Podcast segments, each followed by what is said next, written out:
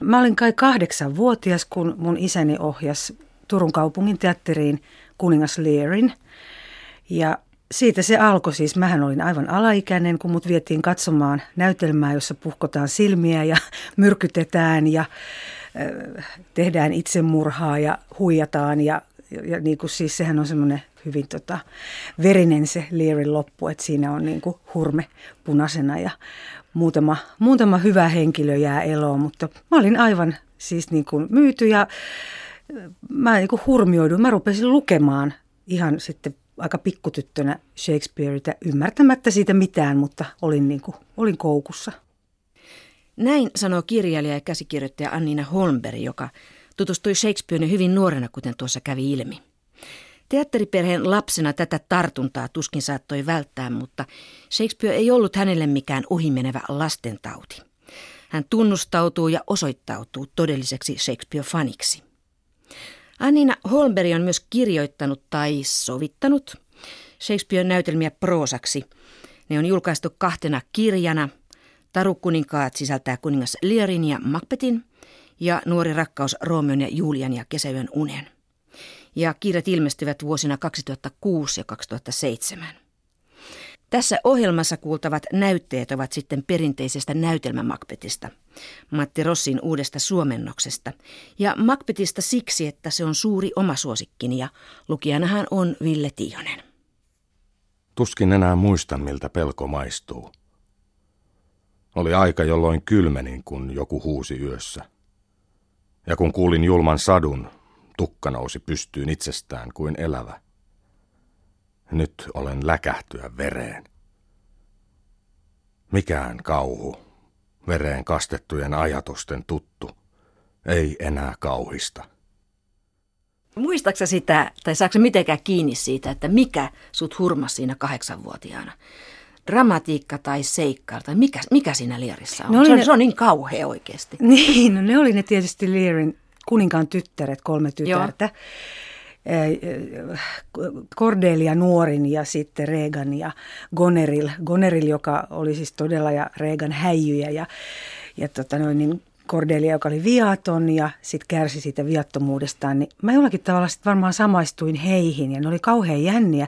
Vähän samalla tavalla kuin Macbethissä on nämä noidat, jotka ne on jollakin tavalla ehkä se, semmoisia niin rinnakkaisia, että näihin naishahmoihin enemmän kuin vanhan kuninkaan hulluuteen tai tämmöiseen. Tosi siinä oli Kapomanto-niminen jo edesmennyt näyttelijä, joka oli aivan huisin hyvä Lear ja siellä oli Esko Salminen kenttinä ja Juha, anteeksi toi Heikki Kinnunen narrina ja siis kovat näyttelijät kautta linjan, että kyllä he jäi mieleen, mutta kyllä ne oli ne tyttäret, tytöt, jotka oli pahoja ja yksi hyvä.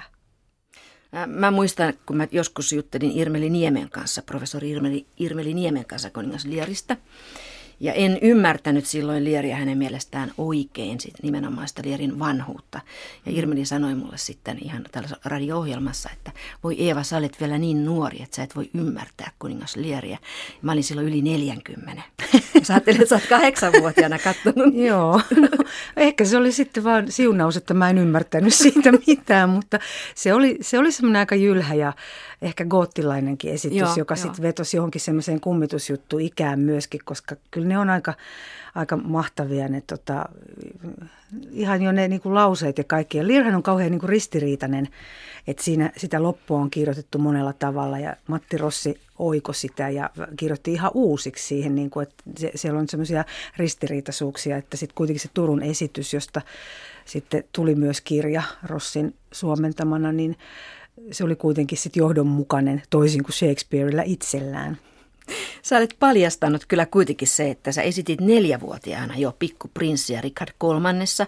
Se ei ollut tämä kansallisteatterin Richard kolmas, jossa Juha Muje oli Richard kolmantena, vaan se oli joku aiempi. Mutta sä oot neljävuotiaana ollut mm. näyttämöllä pikkuprinssinä, siinäkin tapettavana pikkuprinssinä, eikö niin? Tota, se oli inhottavaa sen takia. Ei se varmaan se, en mä siitä tappamisesta tiennyt, mutta kun olisi tietysti halunnut olla prinsessa. ja mulla oli kamalan rumat ruskeat sukkahousut ja sulkahattu. Mutta tota, en mä en siitä muista kyllä hirveästi, mutta olen nähnyt valokuvia. Ja sitten siinä on ollut myös Jyri Saarikoski. me ollaan, me ollaan tota noin, tehty tällaiset ihme roolit, vaikka kummastakaan ei tullut näyttelijää. Mutta joo, kyllä, mutta Pikkuprinssien murhahan tapahtuu sillain eh, näyttämön ulkopuolella, että sitä vaan kerrotaan, että se on tapahtunut. Ei teitä, et, et saanut sitä mitään lapsuuden traumaa, että se olisi koetettu näyttämällä murhata. Ei, en no. saanut mitään, en. Paitsi niistä sukkahousuista. Toinen nauroi unissaan ja toinen huusi, murha. Siihen heräsivät. Kuuntelin. He rukoilivat. Nukahtivat. Sä olet Annina Holmberg kirjoittanut kirjat Taru kuninkaat ja Nuori rakkaus. Eli sä oot kirjoittanut neljä Shakespearen näytelmää proosaksi ja aika paljon niin nuorille tarkoitetuksi. Mitä sä yritit sovittaa näitä nuorille, jos ajattelet, että sä oot kuitenkin kahdeksanvuotiaana itse nieleskellyt jo aikuisille tarkoitetun kuningas Lierin? Mä en ajatellut, että mä niin kuin, niitä nuoria muuta kuin siis sillä tavalla, että, että mä en niin pyrkinyt millään tavalla hirveästi oikomaan tai yksinkertaistamaan mitään. Oikeastaan ne sopii kaikille, mutta tota, nuorten osasto jotenkin innostui tuosta, koska se oli VSOYllä iso, iso juttu se, että käännettiin, tehtiin, tilattiin uudet käännökset ihan kaikista Shakespearein näytelmistä. Ja sitten nuorten kirjaosasto otti tämän niin rinnakkaisprojektiksi. Ja tota, idea on tietysti se, että näytelmä on vaikea lukea, jos itse ei ole yhtään ammattilainen, ei ole teatterissa tai, tai kirjallisuuden opiskelija tai tämmöinen, niin ne, ja varsinkin Shakespearein näytelmät on vaikeita. Niissä on hirveän vähän kuvailua, parenteesia, ne on enimmäkseen dialogia, joka on kuitenkin aika vanhaa kieltä ja usein runomittaa, vaikka sit uusissa suomennoksissa on tuotu ymmärrettävämmäksi. Niin sitten kuitenkin tarinat on niin mielettömiä ja mä oon sitä mieltä, että joka ikinen videopeli mm. on niin kuin joku versio jostain Shakespearein näytelmästä ja kaikki niin kuin suuret juonet on Shakespeare kirjoittanut, että ihan jo niin kuin mä ajattelin, että kyllähän nämä nyt täytyy avata, että mistä, mistä tämä lähtee, että mistä lähtee joku Macbeth, joka on, että soturi tulee sumuiselle nummelle Skotlantiin ja kolme noitaa tulee ja rupeaa ennustaa sille ihan mahdottomia asioita, niin se on jo niin koukuttava lähtötilanne, että siitä, siihen jopa niin kuin nuoret pojat, jotka ei lue mitään, niin jos ne pääsee käyntiin niin, tai törmää siihen tilanteeseen, niin varmana jatkaa. Huuto jatkui, kaikui kautta linnan. Herätkää! Glamis murhaa unen eikä Cawdor nuku enää koskaan. Macbeth ei nuku enää koskaan. Joo, sä et todellakaan sensuroi näitä ruumiskasoja, etkä näitä silmän kaivamisia, ne on täällä ihan auki kirjoitettuna proosamuotoon. Mutta se, mitä mä huomasin, niin, niin sä tota, nostat aika paljon esille tätä ympäristöä mitä Shakespeare ei kirjoittanut omiin näytelmiinsä muuta kuin sit sinne niin kuin monologeihin ja muuhun vähän sitä tunnelmaa, mutta sulla just esimerkiksi tämä Macbeth alkaa just siitä, että on nummea noitia. Samoin liir- liirissä sä korostat tätä, että on tuulta ja sadetta ja mm. sä tuot tämän englantilaisen maiseman sille aika goottilaisesti esille, mikä mun mielestä tekee niillä aika hienot. Mm. Sä sijoitat ne jonnekin selvemmin kuin mitä ne on tuossa näytelmätekstissä. Joo, ehkä se on tietysti, että tietysti niistä parenteisista on poimittu ne ainoat sanat, mitkä siellä on, että tuulee ja sataa tai myrsky lyö ja salama iskee ja joku linnan varjo välähtää. Niin ne on sitten, mutta totta kai siinä on ruokkinut ne, mitä itse on nähnyt, on ne elokuvia tai teatteriversioita. Ja sitten nimenomaan tuossa tota Macbethissä se skotlantilaisuus on kauhean mun mielestä iso oleellinen juttu, että sen mä niin kuin tietoisesti halusin, halusin siinä kyllä tuoda. Onko se käynyt Macbethin maastoissa Skotlannissa? Oon mä jonkun verran, mutta joo, kyllä. Silloin kyllä sato koko ajan, että siellä oli tosi märkää ja ankeita, mutta... Sopii hyvin Macbethiin. Joo, no to, joo, tavallaan. Näin mustanvalkeaa päivää en ole ennen nähnyt. Mä pyysin sinua miettimään, että millaiset esitykset sä tällä hetkellä haluaisit, haluat muistaa näistä neljästä näytelmästä, joita siis on Romeo ja Julia, Kesäivän unelma, kuningas Lear ja Macbeth. Mitä näytelmiä niin. mä muistan? No mä tietysti tuo, kun se... Learista kaikki alkoi niin kuin mä kerroin, niin se on tietysti ihan, ihan selkeä, että se, mä oon nähnyt myös sitten Ingmar Bergmanin ohjaaman Dramatenin Lear, jossa oli Liina Uliin ja, ja oli Eva Fröling ja Jar Kulle, mutta mä tykkäsin enemmän mun isän ohjauksesta siitä Turun, Turun Learista, että sitä ei oikein niin kuin mikään voi varmaan koskaan voittaa. Sehän on näitä Shakespearen viimeisimpiä näytelmiä, ei ihan viimeinen, mm. se on vuodelta 1605 mm, muistaakseni. Joo. joo, joo. Mä oon huono vuosiluvus, joo, älä, älä vaan kysy, jos mulla ei ole lunttia. Ei. Puhuit tuolla aiemmin, että, että sulle silloin lapsena kiinnitti huomioon nimenomaan tämän tyttökolmikkoon, Connery, mm. Reagan ja Cordelia. Sitten siellä on myöskin tämmöiset pahat pojat, niin kuin veli, velipuolet, mm. kuin Edmund ja Edgar. Jos tästä ottaa tätä nuorten näkökulmaa tai näkökulmaa mm. nuorisolle, niin tämä on perhedraama. Onko susta? Voisiko ajatella niin? Joo, tietysti. Ja sitten... Isät, jotka ei niin. näe mitään, jotka sokaistaa Soka, lopuksi. Joo. Ja siis no ihan niin kuin toisaalta se on kauhean herkullista, että vaikka siis tota, ne on kauhean yksioikoisia Edgar ja Edmund, koska ne on todella hyvä ja paha, että niissä ei ole mitään sävyjä hirveästi. Niin. Että voihan, voihan ne näytellä huijata ja näin, tai Edmund voi huijata olevansa parempi kuin on, mutta oikeasti se on, on hirviö. Mutta jotenkin se, se on niinku hauskaa välillä, että, että ne ei aina, että ne on niinku selkeästi ja sitten Lear on niin sit moniulotteinen itse, koska hän on raukka niinku sitten sen imartelun niin kuin soka, tai sillä tavalla, että ei, ei näe, ei halua näe, nähdä totuutta tai ei, ei mieluummin niin kuin kuuntelee mukavia juttuja. Niin, ei halua nähdä totuutta lapsistaan, mm. mutta ei halua nähdä myöskään totuutta itsestään. Mm. Hän on nimenomaan vanhus, joka ei pysty luopumaan paitsi kruunusta, mutta sitten hän ajattelee, että hänen hoitonsa hän menee niin, että tyttäret hoitavat hänet. Mm. Ja hän ei muuta yhtään omaa elämäntapaansa. Joo, ei hän se tulee sotilaittensa kanssa milloin hän haluaa, niin niin. toisen luo ja toisen niin. luo, ja haluaa täyden palvelun. No hän katsoo varmaan, että se on hänen oikeutensa, että kukapa vanhus ei haluaisi elää niin. Sehän on ajankohtaista nytkin. Se on, se on ajankohtaista ja tuntuu ehkä, ehkä kauhealta mm. sanoa, mutta että mun mielestä kuningas Lierin olisi pikkusen pitänyt tsekata omia mm. vaatimuksia. Onko se samaa mieltä? Joo, no kyllähän hän käyttäytyi ihan möller, möllisti siis siinä ja mun mielestä se oli ihan hirveästä Cordelia Parkaa kohtaa, joka kuitenkin sanoi, että rakastan niin kuin, teitä niin kuin, niin kuin siis tyttären kuuluu isää rakastaa luonnon lain mukaan, että en, en lähde nyt tässä makeilemaan tai näin ja, ja, ja liian vaan kaipaa sitä makeilua, niin kyllähän se ihan ansaitseekin tulla vähän kärsi, kärsineeksi siinä. Miten sun ää, näkökulmasi on vaihtunut kuningas Lieriin, kun että se on pakko olla vaihtunut, kun sä ihastuit näytelmään kahdeksanvuotiaana? Mm. Tai sitten se ei vaihdu koskaan, sitten mä oon jäänyt sille tasolle, en tiedä. Ja totta kai mä nyt näen niin kuin enemmän, en, enemmän seuraan, seuraan muutakin. Ja, ja, tota noin, niin, ja sitten tietysti Leary ja Narin suhde on hirveän ihana ja, ja se on tärkeä. Mm-hmm. Ja sit, sitä mä en varmaan silloin, vaikka siinä tosiaan oli toi Heikki Kinnunen naarina ihan valtava hyvä. Et jäänyt mun, mun mieleeni. Siinä on niin paljon jo sitten semmoisia sävyjä, mitä lapsena ei ole tajunnut, että sitä sitten ihan, ihan eri tavalla on myöhemmin seurannut näitä, näitä kahta.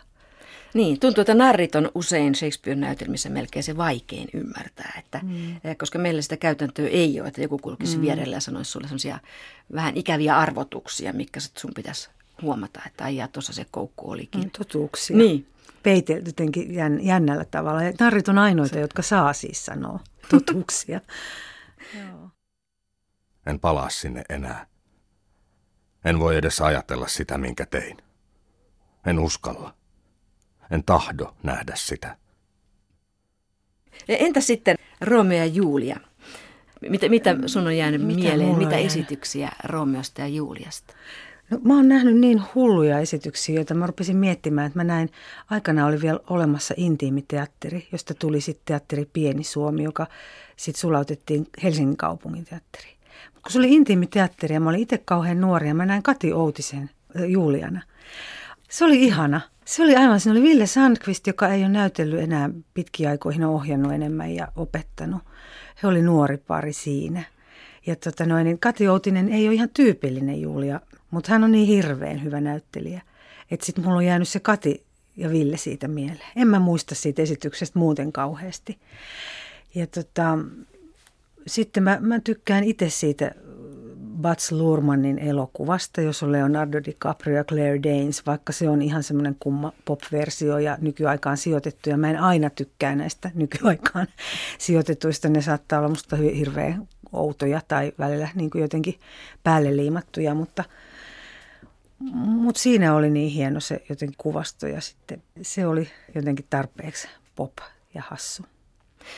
Mä, mä muistan tietysti tämän Jeffrelin elokuvan Romeo ja Julia vuodelta 68. Oletko nähnyt sitä? Mä en ole sitä. Mä oon nähnyt Zeffirellin, kuinka äkäpussi kesytetään, jos on Elizabeth Taylor Joo, ja se on Richard kanssa, Burton. joo, joo. joo. Ja se tavallaan korreloi niin kuin Elizabeth Taylorin ja Richard Burtonin äh, aviodraamaa mm. sinänsä, että se, sitä katsoi vähän sillä silmällä, että tappeleeko ne oikeasti tolleen, vaikka ei tietenkään tapellut. Joo, niin, niin kyllä. Mutta tämä Romeo ja Julia oli sillä tavalla hirveän hieno, koska siinä oli äh, hyvin paljon niin oikean ikäiset nämä näyttelijät. Ketä siinä oli? Äh, Olivia Hassi oli, oli Julia ja hän Joo. muistaakseni oli noin 16-vuotias, kun sitä kuvattiin. Joo. Ja siinä näkyy se, että, että, että he on nuoria. Joo. Ja se on hirveän harvinaista, että he eivät olleet niin kuin Lorenz Olivier 30-vuotiaana mm. ja niin mm. edespäin. Joo, ainahan ne on ihan niin kuin tappavan yli-ikäisiä. se, että mä oon nähnyt, mua naurattaa, kun se Juha Muija on, on haastateltu Richard Colmanista. Mä oon myös nähnyt Juha Muijan Romeona. ja Lena Meriläinen oli Julia. Oliko se Tampereella? Ei, kun se oli Turussa. Se mutta, Turussa, joo. Joo, se on ollut niin. siinä 70-80-luvun joo. taitteessa. Okei. Sekin oli viehättävä, viehättävä esitys, eikä ihan niin. tyypillinen mm. lemmenpari mm. ehkä, Joo. mutta hyvin ne. Hyvin. Jos puhutaan näiden Romeo ja Julian hankaluudesta siinä mielessä, että he ovat niin hirvittävän nuoria, että Julia on kaksi viikkoa vailla 14 ja Romeokin on varmaan vielä teini, teini-ikäinen, mm. niin on hyvin vaikea löytää sen ikäisiä näyttelijöitä, jotka pystyy sitä tekemään. Mm. Eli jos siinä on niin sanotut yliikäiset näyttelijät, niin silloin se pitää tyylitellä jollakin tavalla. Ja hirvittävän hieno tyylittely tästä löytyy jo vuosia sitten Suomenlinnan kesäteatterissa ryhmissä esitti muistaakseni tätä. Sen Liisa Mustonen oli Juliana, mm. nimensä oli silloin Liisa Mustonen, ja hän oli ottanut sen Julian sellaisena vähän niin kuin äkäisenä teini-ikäisenä. Mm. Että se teini-ikä tuli sellaisena, että hän on kiukkunen. Mm. Hän haluaa, että asiat menee just näin. Ja kun uh, imettäjä ei tullut tarpeeksi nopeasti, hän oli todella kiukkunen. Niin. Just, just sellainen niin kuin teini-ikäinen voi olla, että miksi mm. ei tapahdu just näin. Joo, joo, se, joo. ja se, sitten siinä niin kuin, joo, Martti Suosalo oli Romeo. Ei ihan tyypillinen Romeo hänkään, mutta niin, kuin niin taitava näyttelijä, että voisi varmaan näytellä ihan tota, samana iltana Learin ja Romeo niin kuin, iästä riippumatta. Joo, ja hän otti Romeon vähän niin kuin hengityksen kautta. Tämä oli koko ajan niin kuin hänen henkensä salpasi. Mm, joo. Ja sillä mentiin niin kuin Romeona koko se näytelmä, ja se oli tosi hieno. Joo. Joo, se on totta, niin. että pakkohan se on, koska oikeasti mm. mulla itselläni on 13-vuotias tytär ja mä en todellakaan voi kuvitella häntä niin kuin tuommoiseen tilanteeseen. Se on niin eri maailma ja eri, eri tota, mä aina kerron sitä, jos mä käyn koulussa tapaamassa ja kertomassa niin kuin noista kirjoistani tai, tai Shakespearein näytelmistä niin kuin tämän hetken koululaisille, niin mä kyllä kerron aina, mikä on Romeo ja Julian oikea ikä ja ne on aina ihan shokissa.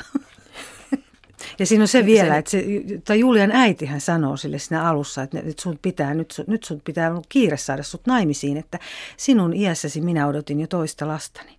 Mm mistä ajatellaan, että sen äiti on siis todella, todella, joo, todella, mutta, todella nuorena.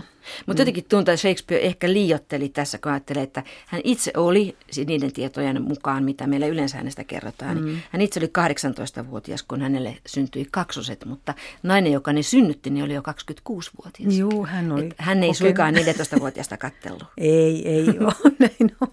Et, et se on se niin kuin lohdutukseksi, että ei, ei, ei ne kaikki niin kuin 12-vuotiaana Lolitan ikäisinä mikään menneet. Joo. Ei. Parempi on olla outo itselleen kuin tietää, mitä teki. Tässä oli taas Macbeth, jolla oli vaikeuksia kohdata itsensä murhien jälkeen. Proosamuotoinen Macbeth sisältyy kirjaan Tarukuninkaat, samoin sieltä löytyy myös kuningas Lear. Ja nuoren rakkauteen Annina Holmberg on ottanut Roomen ja Julian lisäksi myös kesäyön unelman. Tämä näytelmähän kulkee meillä kolmella nimellä – Paavo Kajander suomensi sen kesäyön unelmana, Lauri Sipari kesäyön unena, Matti Rossi käyttää nimeä Juhannusyön uni. Näytelmä on ehkä kirjoitettu hääjuhlaan, eli aatelis häihin joko kesänä 1595 tai 96. Ja juonihan kietoutuu rakkauden moniin mutkiin. On riitelevä aviopari, tässä keijujen kuningaspari, on kihlapari, tässä vanhan Ateenan hallitsijapari, joka odottaa omia häitään. On neljä nuorta, jotka rakastuvat ja sekoilevat ristiin rastiin ja on pari, joka ei saa toisiaan. Tämä pari on vähän kuin Roomen ja Julian trakikoominen versio amatööriteatterin esittämänä, eli se on näytelmä näytelmässä. Jonkinlainen seremoniamestari koko hommassa on menninkäinen Puk, joka Tiputtelee toisten silmiin orvokki uutetta, mikä saa rakastumaan mihin vain, minkä nyt ensimmäisenä herätessään sattuu näkemään, vaikka aasiin. Joo, se on yksi mun niinku semmoisia ihan valtavia suosikkeja, mutta mä en ole kauheasti nähnyt siitä niinku mun mielestä tarpeeksi tyydyttäviä esityksiä. Useita on ja ihan hyviä, mutta mä jotenkin odotan vielä sitä täydellistä. Että ehkä nyt niin kuin tuon johtopaikkaa pitää Virusteatterin Vasikkasaaren kesäyön unelma, mutta siinä oli vähän se, että kun edellisenä vuonna he esitti tota Somniville Hade miten haluatte.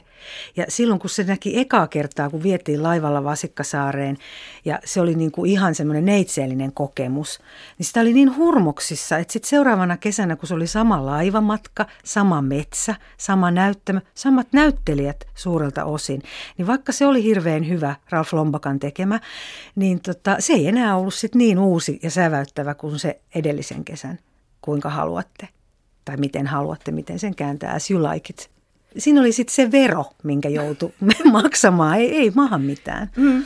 Joo, näitähän esitettiin nimenomaan Vasikkasaaressa ruotsin kielellä teatterivirus tuossa 90-luvun mm. alussa. Ja mä näin myöskin ne molemmat siellä. Mä en sitä toista muistakaan, mutta tämän mä muistan Joo. jotenkin paremmin. Joo. Ja tässä tuli nimenomaan mieleen se, että jos tätä ajattelee, että olisi niin nuorten, nuorille suuntaan, mä nyt jotenkin olen fiksautunut, että nämä sun kirjasi ovat ovat sitten, että miten Shakespeare mm. kerrotaan nuorille, mm. niin tämä Virusteatterin Vasikkasaaren esityshän oli hyvin sellainen raikas, mm. nuorekas. Se oli Ralf Lompakan ohjaus. Joo. Joo, oli ja siinä oli nuorena Marika Parkkomäki ja Mats Lombakka ja Birte Wingre ja ketä, ketä siinä nyt, no toi Nikke Lingnell ja no vaikka Joo, ketä. Mm. Mä itse tykkään kanssa siitä näytelmästä, mutta mä tykkään ennen kaikkea, kun siinä on tällainen neljäpila, eli Helena, Hermia, Lysander ja Demetrius. Mm. Nuoret, jotka ovat koko ajan kauhean rakastuneita, mutta osittain rakastuneita väärin henkilöihin. Ja siinä on se virhe, mm. siinä mä oon vihanen kyllä herra Williamille, että se on kirjoittanut Helenan niin, että kukaan ei rakasta sitä. vaan se rakastaa ja sitten pitää juoda kaiken maailman niin kuin taikajuomia ennen kuin ne kääntyy oikeinpäin. Niinhän se menee, että molemmat nuoret miehet on rakastuneita Hermiaan. Ja musta se on musta olisi saanut mennä ristiin jotenkin oikeudenmukaisemmin, että mua ärsytti. Ja sama se, että mä niin kuin luin joskus silloin ihan nuorena, kun mä luin kesäyön unelmaa, niin mä ihastuin siihen Titaniaan. Ja aina Titania, Keijukaisten kuningatar, aina kun mä näin sen teatterissa, se oli joku vanha mummo tai ämmä tai joku. Se kamalaa sanoi, ei mulla ole mitään, mutta kun mä olin kuvitellut sen niin kuin Keijukaisten kuningatar, että se on niin ihan semmoinen satuhahmo, niin sitten se oli usein joku, selkeästi vanhempi nainen ja mun mielestä niin kuin ihan väärä. Joo, joo. Et joo. Sen takia mä odotan sitä omaa versioa vielä, että kuka sen tekisi.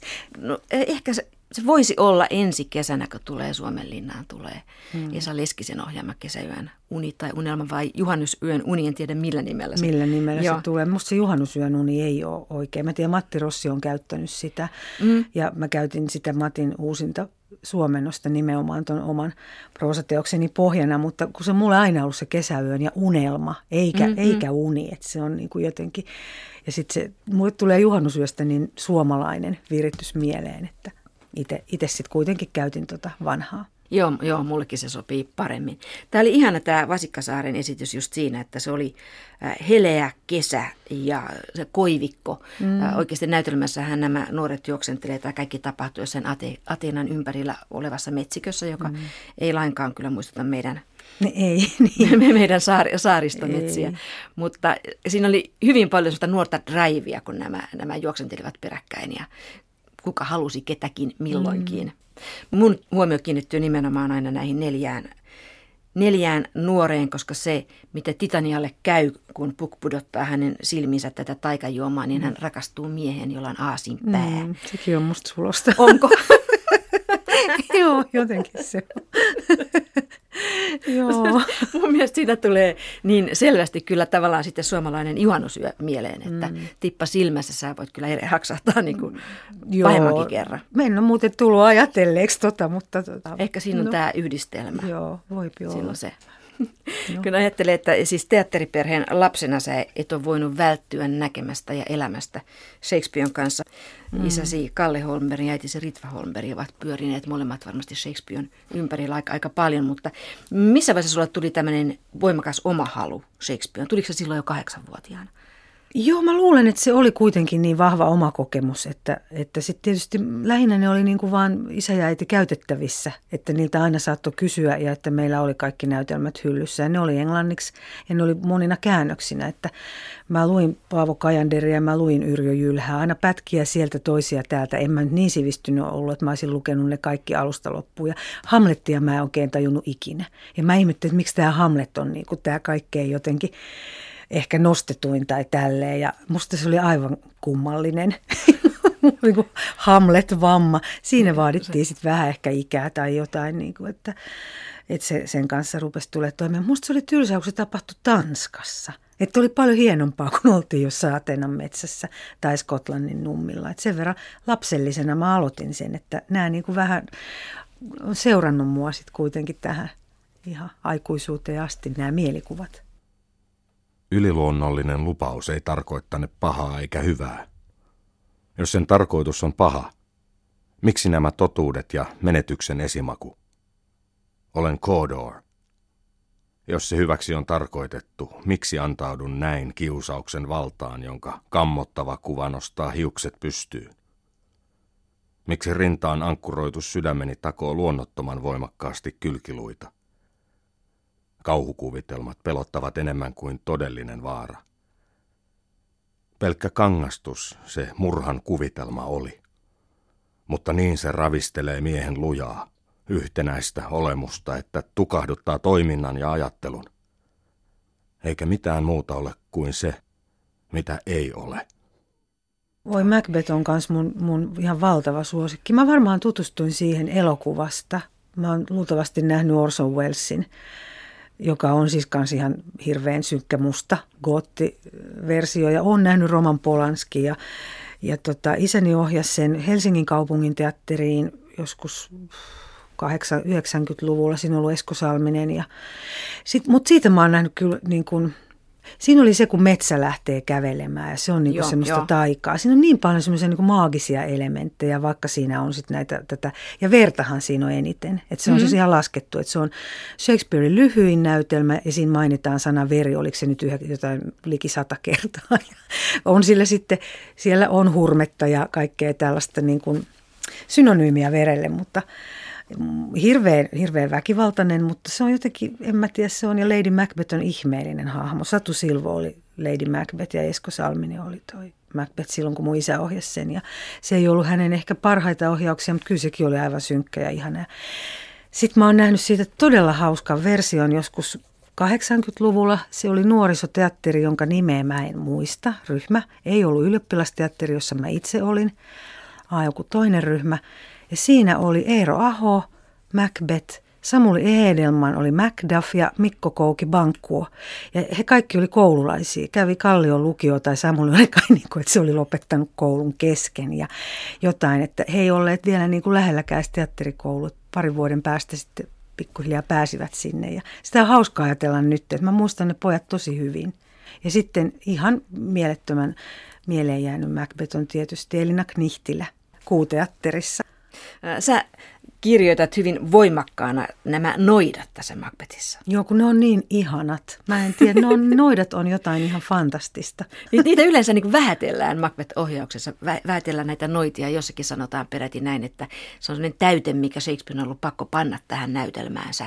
Eikä ole, ei, ei ole. Hyvä, Minä joo. en usko sitä. Ajattelin, kun Matti Rossi käänsi niin ihanasti sitä, että sen mä muistan siitä mun isän mm. kaupungin teatteriohjauksesta, kun se alkoi vielä sillä niin kuin noitien, että niin kuin hokemalla, että uni on totta ja totuus on harhaa, se usvaksi muuttuu ja käsistä karkaa.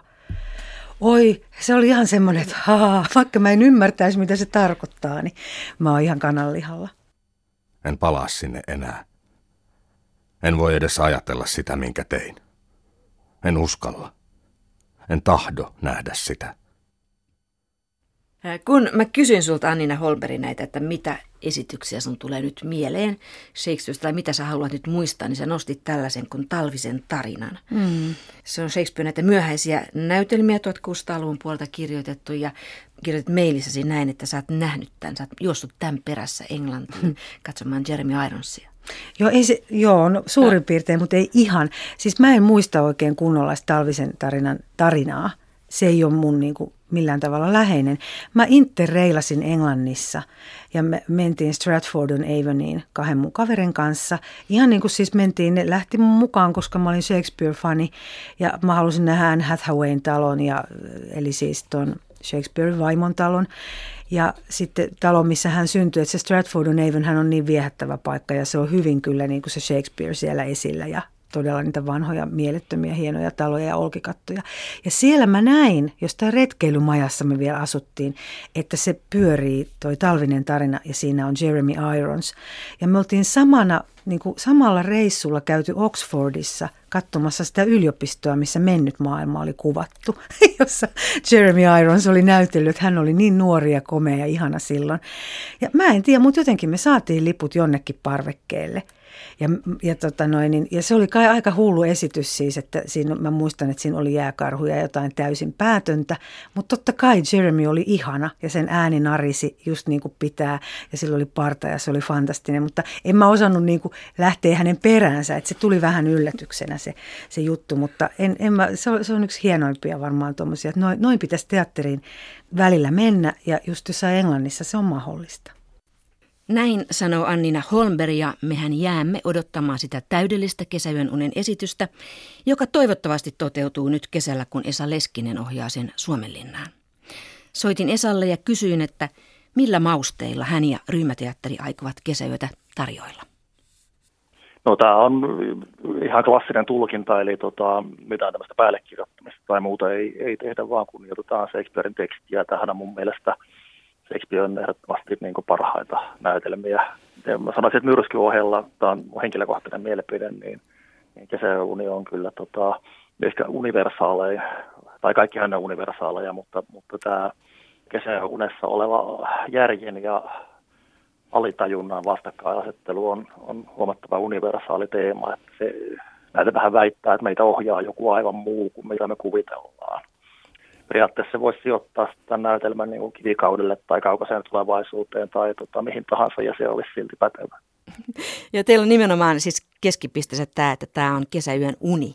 Minkälainen tämä uni teillä on? Onko se irrotteleva, vapauttava, pelottava? No sehän, se on sitä kaikkea. Siinä uni on, että se on kontrolloimaton sisältö. Että tota, se, ää, vaikka se tulee meistä, niin se on, se on hauska. Sehän on tolkuttoman hauska.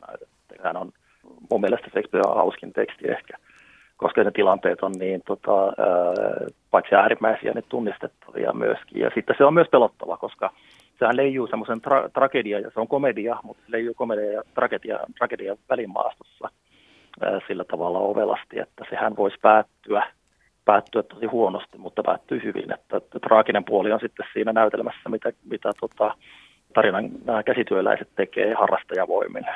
että siellä on sitten se traaginen puoli, mutta sekin, sekin tietysti on jossain määrin koomista. Onko se susta traagista se? Sehän on tämmöinen amatööriteatteri, joka tekee esitystä. Niin siis se tarinahan on äärimmäisen traagista. Sehän on periaatteessa Romeo ja Julia, mitä ne esittää. Shakespeare kirjoitti Romeo ja Julia samaan aikaan kuin tota, kesäunta. Ja se on ikään kuin, niin kuin siis se tarina on äärimmäisen traaginen. Katsoi mm. itse murha väärinkäsityksen seurauksena. Tietysti se näyttäytyy koomisessa valossa, mutta, tota, mutta tarina sinänsä on, tot, niin kuin, se on ikään kuin traaginen variaatio siitä, mitä siinä varsinaisessa näytelmässä tapahtuu. Siinä on ihan samanlaisia repliikkejäkin nukutko vai kuollutko ja niin edelleen. Että se on tavallaan variaatio siitä, mitä voisi tapahtua siinä varsinaisessa näytelmässä, mutta ei tapahdu onneksi. Mä ajattelin, sain väärinkäsityksen, mä ajattelin, että sä pidät näitä teatterilaisia jotenkin traagisena henkilöinä. Mä ajattelin, että onpa ei, sulla ei, outo suhtautuminen teatteriin. Ei, ei, ei, ei, ei, ei, ei. Siis nehän on hausku, erittäin hauskoja heppuja. Ne on, ne on ikään kuin, nehän on ei kovin taitavia, mutta äärimmäisen rehellisiä. että tuota, että siinä mielessä, siinä mielessä itse hyviä teatterin tekijöitä. Toinen näistä nuorukaisista sanoo jossain kohtaa näytelmää, että onko tämä unta, että ollaanko me unessa vai ollaanko me hereillä. Onko tämä sinusta tärkeää tässä näytelmässä se, että ihminen ei aina tiedä, kun, mikä on hänen tietoisuutensa taso? Joo, kyllä se varmaan avainrepliikki on tietysti se näytelmän todellisuus on kohotettua todellisuutta, että se on katsojan, katsojan silmässä, että mikä on unta ja mikä on totta. Et yksi tapa lukea, lukea sitä näytelmää tai tulkita, jos haluaa, on se, että kun on, on taikayrtti, joka saa rakastumaan ensimmäisen, joka näkee, jonka näkee herättyään ja vaihtamaan tällä tavalla mieltä nopeasti, niin siis voisi ajatella, että se taikayrtti on vain metafora ja tekosyy, että tota, ihmiset on tällaisia ihan ilman mitään taikayrttejäkin. Sä olet Esa Leskinen ohjannut aiemmin Shakespeareilta ainakin Roomien ja Julian ja sitten Myrskynen. Myrskyhän oli Suomenlinnassa joskus aikoinaan. Näistä on aika kauan jo aikaa, että onko sulla ollut joku näköinen tämmöinen Shakespeare-tauko? Sun töissä? Joo, tai, ylipäänsä klassikkotauko tai itse asiassa muiden kirjoittamien näytelmien ohjaamistauko. että mä oon tehnyt niin kuin viime ajat oikeastaan pelkästään omia tekstejä. Että, tota, tai sitten semmoisia, mitkä on päälle kirjoitettu, päälle kirjoitettu jonkun muun pohjalle. Että mä en niin kuin varsinaisesti sillä tavalla mitenkään niin kuin klassikkoja havittele ohjaavani erityisesti, mutta toi nyt on semmoinen toi kesäuuni, että mä ajattelin, että mä joskus sen teen. Eikä se nyt ole ihan sopiva väli. Millainen kirjailija Shakespeare sulle on? Onko se haaste vai painajainen? Mm, siinä on kaksi negatiivista vaihtoehtoa. Mä otan haasteen positiivisena. Niin, no joo. Kyllä se haaste on ehdottomasti.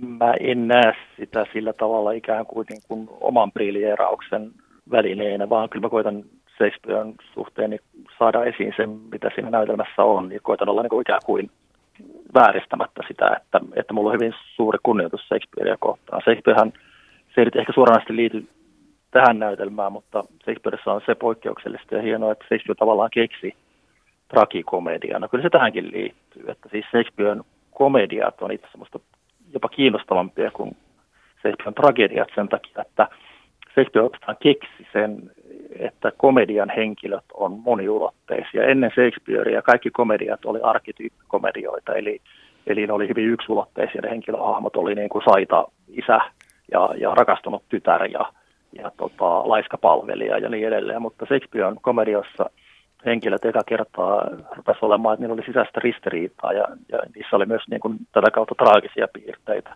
Toisin sanoen tragikomedia, mitä oikeastaan kaikki hyvät draamatekstit nykyään on, niin tuli olemaan, niin Shakespeare tavallaan keksi sen muodon. Neli Keinänen arvelee, että kesäyön uni kirjoitettiin todella kurjaan englantilaiseen säähän, että nämä kesät 1594 96, jona, johon tämä näytelmä on ajoitettu, että ne ovat ilmeisesti olleet hyvin sateisia, märkeä ja karmeita. Ja tässä tämä Keijukuningatar Titania puhuu säästä jossain kohtaa tässä näytelmää, että kuinka litisee lätisee on lätäkköä ja tuulta. Aiotteko, aiotko hyödyntää jotenkin tätä, jos sattuisi kurja kesä meillekin? Toivotaan, että ei. onko tämä, Suomenlinnan sisätiloissa? Oletteko te sisällä koko ajan vai? Joo, ei me, kyllä me ollaan siinä linnakkeessa, että sehän on katsottu nykyään kokonaan, että siinä mielessä, siinä mielessä sadehan ei haittaa millään tavalla, mutta kyllähän se on aina kivempaa, jos on lämmin ja kiva ilmaa ehdottomasti.